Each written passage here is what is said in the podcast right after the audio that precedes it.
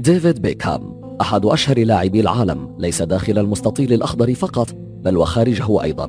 فهو الذي حول لاعب كرة القدم إلى نجم إعلانات ناجح وموديل ممتاز لأي شركة تريد أن تبيع منتجاتها للشباب.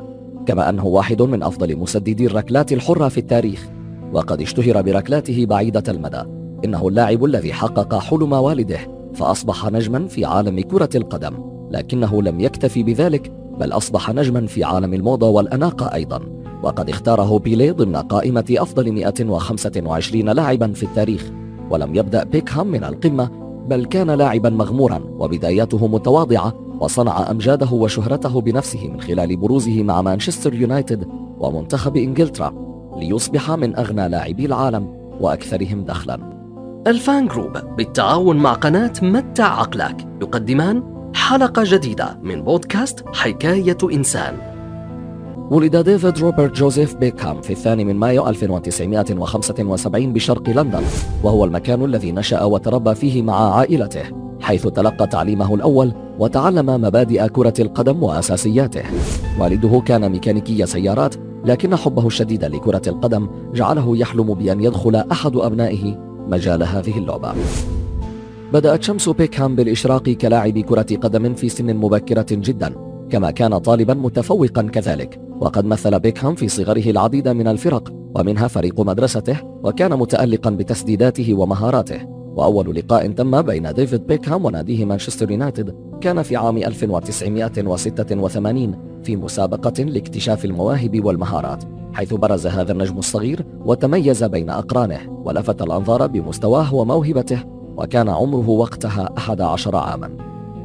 التحق بيكهام بالمان يونايتد رسميا في عام 91 وأصبح لاعبا محترفا بعد أربعة أشهر فقط من أول مشاركة رسمية له مع الفريق الأول.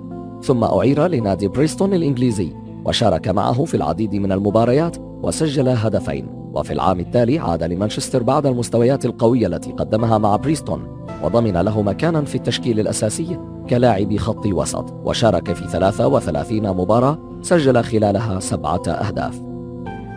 بدأ بيكهام يثبت خطاه في مسيرته نحو عالم النجومية ونتيجة لهذا التألق تم استدعاؤه للمنتخب الإنجليزي وشارك معه في التصفيات المؤهلة لكأس العالم وساهم في وصول منتخب بلاده للنهائيات وحصل على جائزة أفضل لاعب شاب في إنجلترا. وعلى المركز الثاني في التصويت السنوي لأفضل لاعب وساهم بشكل قوي وفعال في تحقيق بطولة الدوري لفريقه.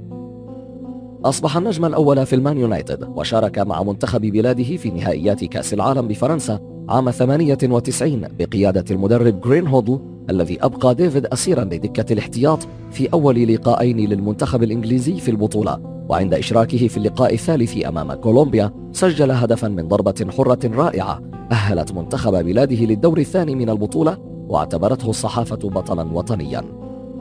بعد ذلك شارك بيكهام أمام المنتخب الأرجنتيني. ولكن طرده في المباراة بعد الخدعة التي قام بها اللاعب دييغو سيميوني الأرجنتيني. جعل من بيكهام أحد أكبر أسباب خروج إنجلترا من كأس العالم في عيون الشارع الرياضي في بريطانيا بعد خسارتهم من الأرجنتين بركلات الترجيح.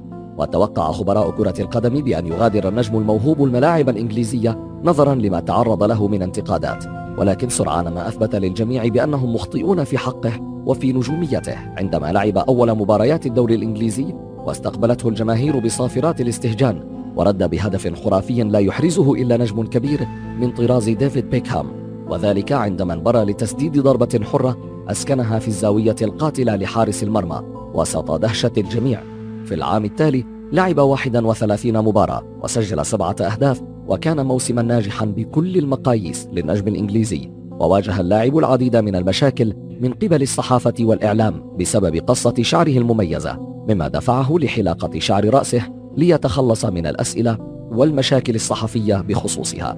إلا أن شركات الدعاية والإعلان التي وقعت معه عقودا وصورت معه إعلانات لشامبو الشعر قامت برفع دعاوى قضائية لمحاسبة النجم على حلق رأسه وتغيير شكله. ولكنها لم تقبل لعدم وجود شروط تمنع بيكهام من حلق شعر رأسه. واصل النجم التألق محليا ودوليا وساهم بشكل كبير ومؤثر في تأهل إنجلترا لنهائيات كأس العالم بكوريا واليابان عام 2002 بقيادته للمنتخب وبأهدافه الصاروخية. وفي عام 2002 لعب 28 مباراة وسجل خلالها 11 هدفا وشارك في نهائيات كأس العالم. إلا أن حلمه لم يتحقق بعد خروج منتخب إنجلترا أمام المنتخب البرازيلي في دور ثمانية. ليبقى الحلم بأن يحقق كأس العالم مع إنجلترا قائما يسعى إلى تحقيقه مستقبلا. في آخر موسم له مع مانشستر واصل النجم ديفيد بيكهام إبداعه وتألقه المعهود إلا أنه تعرض لكسر في الضلع أبعده عن الملاعب أسابيع وغيابه ترك أثرا كبيرا في وسط ميدان الشياطين الحمر. حسن مظهر بيكهام ووسامته مكناه من تحقيق المزيد من النجاح والثراء خارج الملاعب وخاصة في عالم الإعلانات والموضة. ففي عام 98 كان قد وقع عقدا مع الشركة العالمية أديداس جنى منها ملايين الدولارات. في الموسم التالي قدمت لديفيد مجموعة من العروض الرائعة والمغرية بعد أن استمر مع مانشستر يونايتد لمدة عشر سنوات. حقق فيها العديد من البطولات المحلية والقارية لتأتي الفاجعة ويعلن انتقاله للريال الإسباني عام 2003 في وسط غضب جماهير مانشستر وكانت بدايته مع الريال قوية جدا. والجدير بالذكر أن القميص 23 الخاص ببيكهام في ريال مدريد والذي طرحه النادي في الأسواق حقق مبيعات قياسية تجاوزت نصف مليون يورو في أول ثمان ساعات من توقيع العقد. كما استطاع بيكهام أن يحصل مع ريال مدريد على كأس الإنتركونتيننتال وكأس السوبر الإسباني 2003 والدوري الإسباني 2007 سطع نجم بيكهام وحصل على شهرة عالمية وأصبح أغنى لاعب في العالم وواحدا من أبرز الوجوه في منتخب إنجلترا لكرة القدم.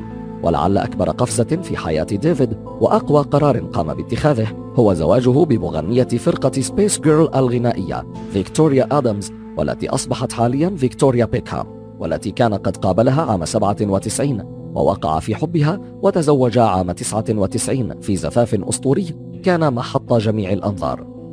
بدأ الجمهور والصحافة والإعلام يتهافتون على أخبار نجمة البوب ونجم كرة القدم حتى أنهم بدأوا يهتمون بأدق تفاصيل حياتهم الخاصة.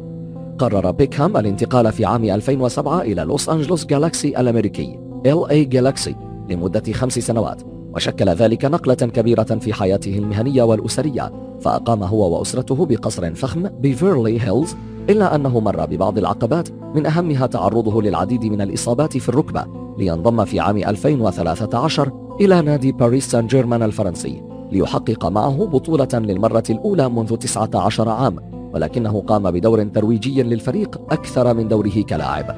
وبعد أيام من تحقيقه البطولة لفريق باريس سان جيرمان أعلن بيكهام اعتزاله في نهاية الموسم الرياضي من عام 2013 لينهي بذلك اللاعب البالغ من العمر 32 عاما مسيرته في عالم الرياضة.